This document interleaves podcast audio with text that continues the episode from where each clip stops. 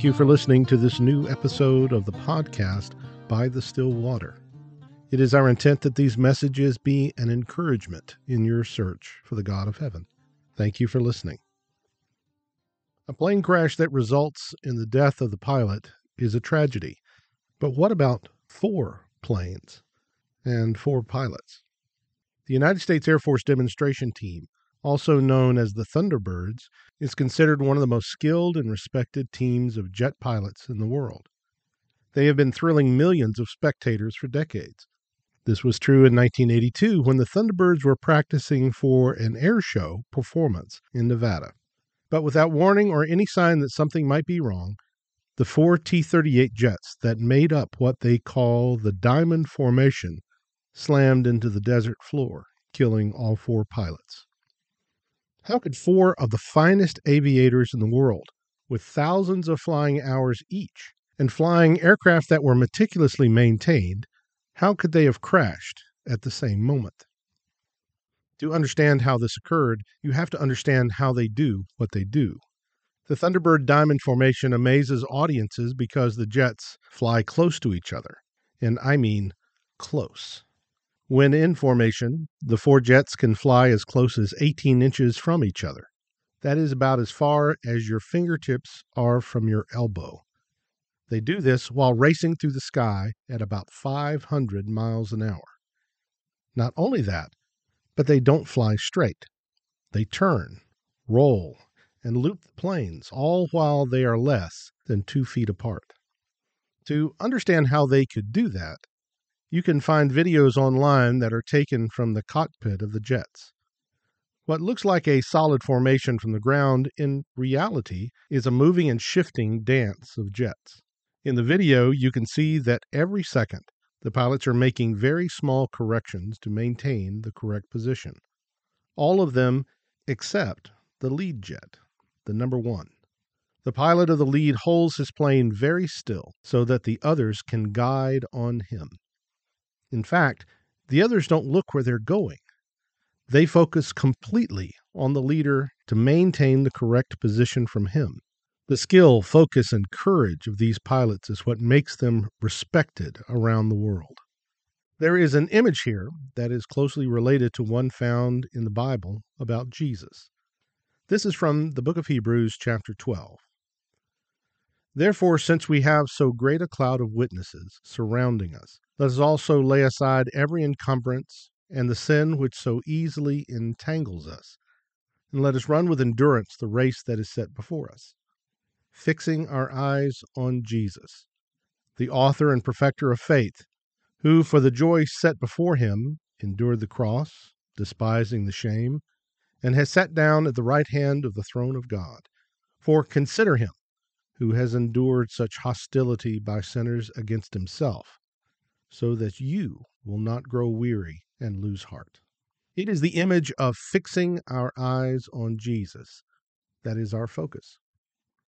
There are many things that can interfere with our spiritual journey. The description is of a distance runner that wants to finish what they have started. The first part of this verse says, We need to be aware of those things that can weigh us down we should lay those things aside, the things that encumber us and trip us up, because running with endurance means we cannot drag other things along. Imagine trying to run a marathon carrying a set of golf clubs. The two activities are not compatible. So, for the spiritual marathon he is speaking of, we need to make some choices about what gets left behind. Many ideas, activities, and priorities are not going to work with a journey toward the God of heaven. But this is where the image of fixing our vision on Jesus comes in. The image is following our leader in the race, pacing ourselves, and letting him show us the way. If we make the choice to follow Jesus, we must use that view as the guide to our life. Hate or anger can trip us up. But if our vision is filled with the image of the one that told us to love our enemies, those ideas lose power and importance. If we follow his example of sacrifice, pride gets left on the side of the road. If we don't take our eyes off the lead runner, we can keep stride, keep the pace. and never lose our way. But a leader must be able to lead. Notice that the writer of Hebrews says that Jesus endured the cross, despising the shame, and sat down at the right hand of the throne of God. For consider him who has endured such hostility by sinners against himself, so that you will not grow weary and lose heart. Notice that this trouble is from a different direction. The first statement was about what we carried into the race, the things that weigh us down or trip us up. Those things belong to us. This speaks of the things that Jesus went through to complete his task. There is a clear understanding that these things threaten us as well, these outside elements that would pull our vision away from the leader of this race. But we do not dare, because he has shown us that we can succeed. The words, consider him, is like saying, look and watch closely. This is where the story of the Thunderbirds comes in. At 500 miles an hour and flying less than two feet away, they are watching the flight leader very closely because they know the consequences of losing sight of him would be disastrous. The show calls for maneuvers, turns, loops, but those pilots are locked in and never look away. That is how we need to be with Jesus. Our lives will take twists and turns, ups and downs, but we have to keep our eyes fixed on the one that can see us through to a better place, a holy place, a place of love.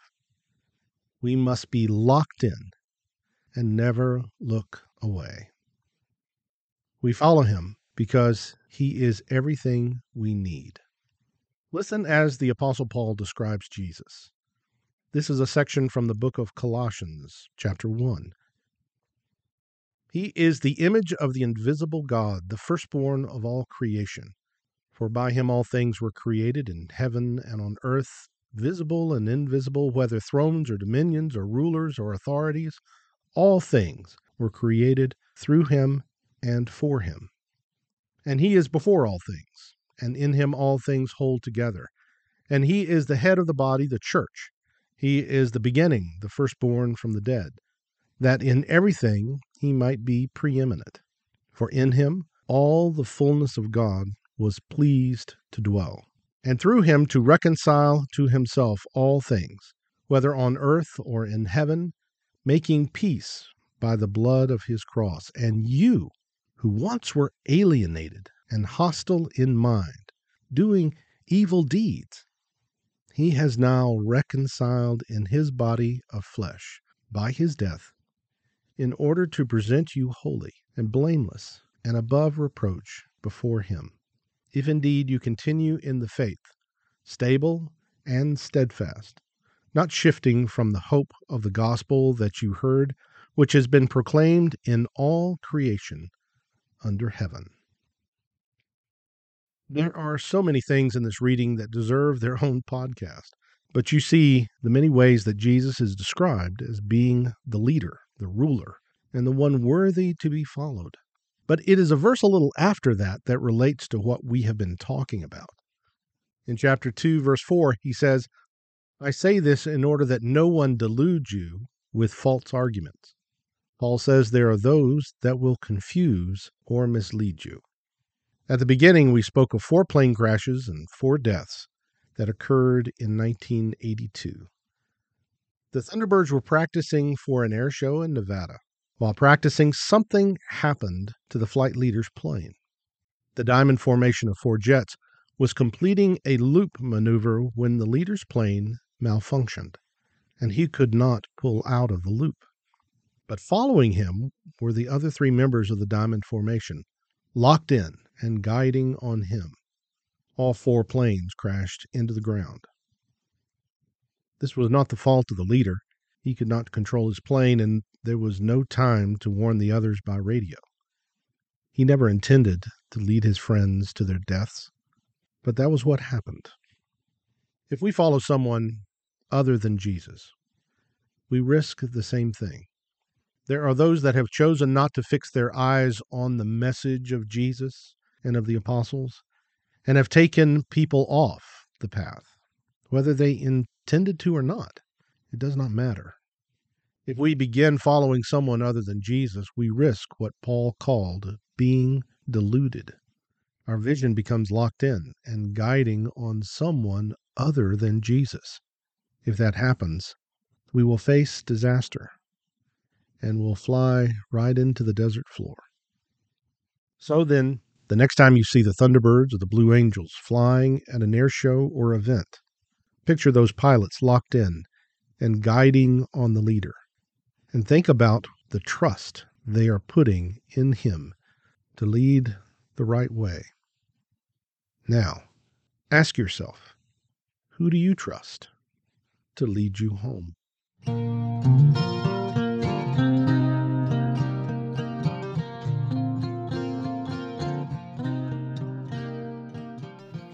Thank you for listening to this episode of By the Still Water. It is our desire that these messages reflect the true Word of God. If you would like to reach us, you can reach us by email at bythestillwater2024 at gmail.com. You can also find us on Facebook at By the Still Water Podcast. Please consider subscribing. This will alert you to new episodes when they are made available. Again, thank you for listening.